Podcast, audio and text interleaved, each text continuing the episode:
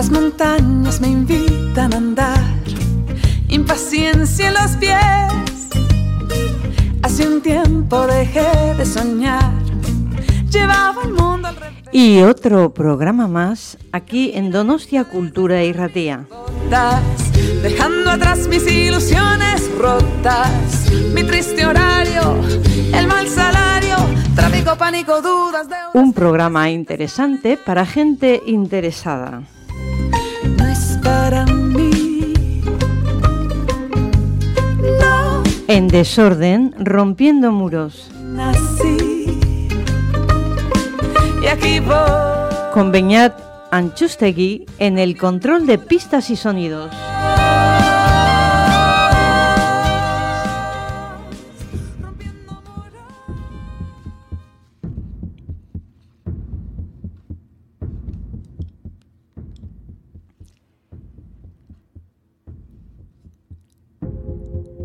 La gran escena de la sexualidad se centra sobre todo en el siglo XIX. A principio de siglo, los discursos sobre la sexualidad solo se les permitía a filósofos, religiosos y algún que otro literato que desgranaban con la moral en mano una serie de obstáculos. Era obvia la prohibición a todas las parejas para que disfrutasen con sus cuerpos para uso placentero.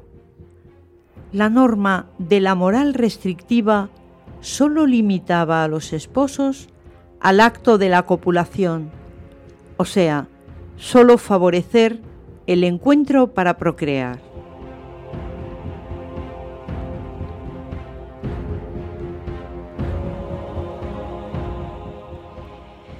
Demencias, perversiones por adicciones sexuales aparecen progresivamente de la mano médica y psiquiátrica, con enfoque de peligros y riesgos.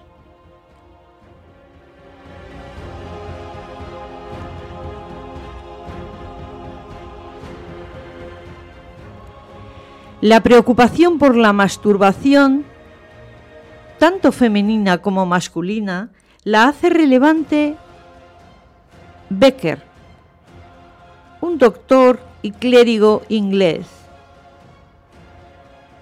que escribe Onania o el pecado infame de la sociedad de sí mismo y todas sus horribles consecuencias para ambos sexos, con consejos morales y físicos para todos aquellos que han caído ya en este abominable vicio. Este libro puede dar idea del estilo de todo un género de literatura al uso entre educadores, educastradores diríamos hoy, a confesores, a médicos y padres, así como toda persona más o menos interesada en reprimir la masturbación.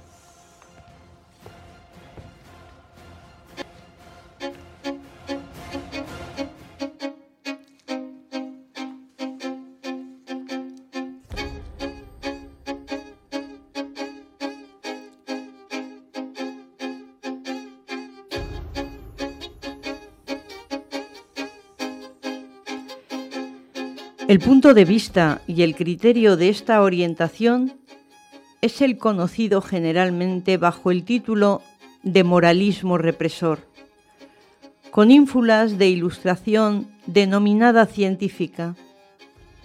En todos estos libros se dan explicaciones científicas y apoyaturas médicas a una intención bien neta y clara, bien parcial, como es la de considerar la masturbación como vicio.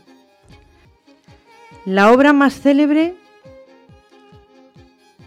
aún es la del doctor Tissot, publicada en 1770 por primera vez y que ha conocido desde entonces ediciones y traducciones sin posible limitación.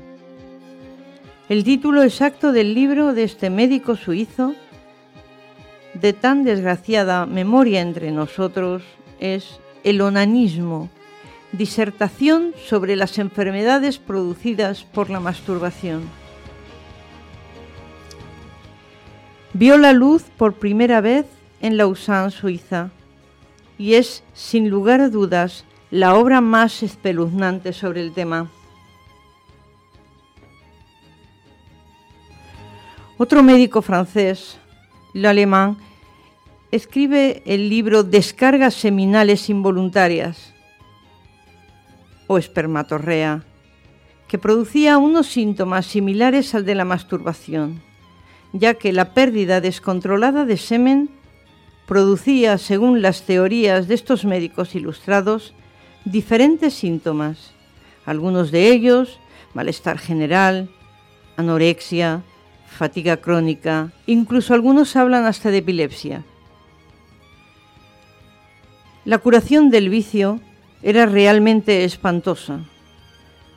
Anillos uretrales que se colocaban alrededor del pene con una serie de pinchos que cuando se producía una erección nocturna, el artilugio producía un pellizco que obligaba obviamente a disminuir dicha erección.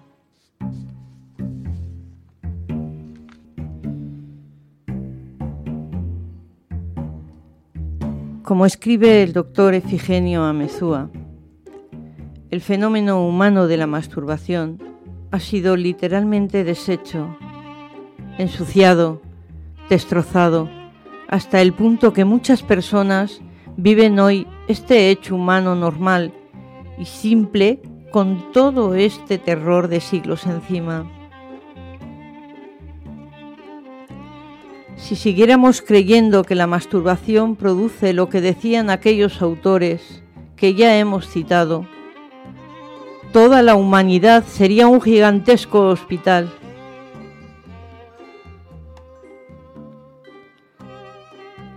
Concluyendo, que lo que aquellos decían era un puro invento.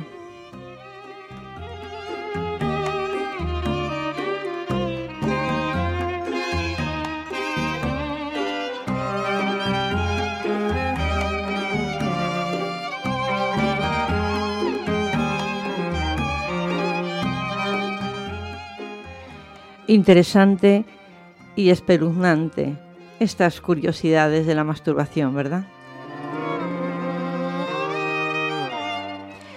Pero somos seres sexuados, vivimos nuestra sexualidad, somos en relación y cada cual tenemos y formamos nuestra biografía y las relaciones eróticas forman parte de ello.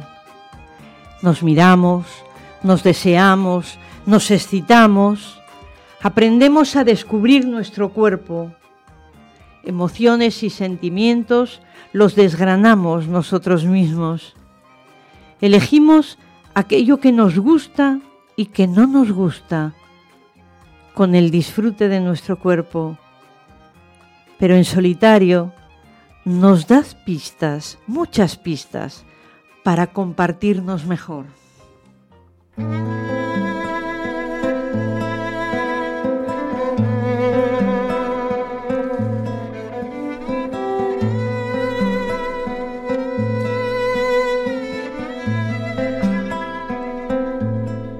Los dos se encontraron en el mismo cuento. Los dos se encontraron justo en el momento. Fue un beso de esos que bajan la guardia. y hasta aquí os dejamos disfrutar de los momentos solos o acompañados y sonreír mucho. Hasta el próximo programa si os apetece. Os dejamos con Cenet y Rosalén. Un beso de esos. Un beso de esos que cumplen un sueño. Un beso de esos que son el primero. Un beso de esos que ponen contento. Los dos se creyeron en Singing in the Rain. Tan locos saltaron sobre los charcos Tan locos bailaron por los bordillos, tan locos rompieron en mil pedazos la lista negra de sus enemigos. Tan locos saltaron la verja de un parque y a ciegas cruzaron la las avenidas.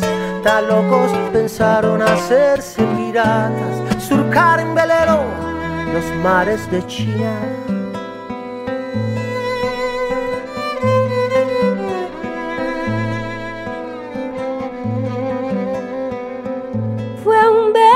De esos que premian las ganas, fue un beso de esos que luego te marcan, un beso de esos de bésame mucho. Tan locos quisieron perderse del mundo, tan locos rodaron uno sobre el otro, un beso de esos que valen por todos.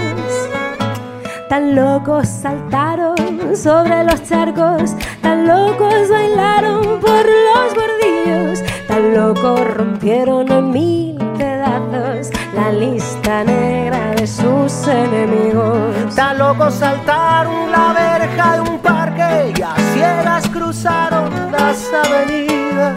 Tan locos pensaron hacerse piratas, surcar en velero los mares de China surcar un velero, los mares de China, surcar un velero, mares de China, surcar un velero, surcar, surcar, surcar, surcar, China, surcar un velero, los mares de China, surcar un velero, los mares de China, surcar un velero, los mares de China, surcar un velero, los mares de China.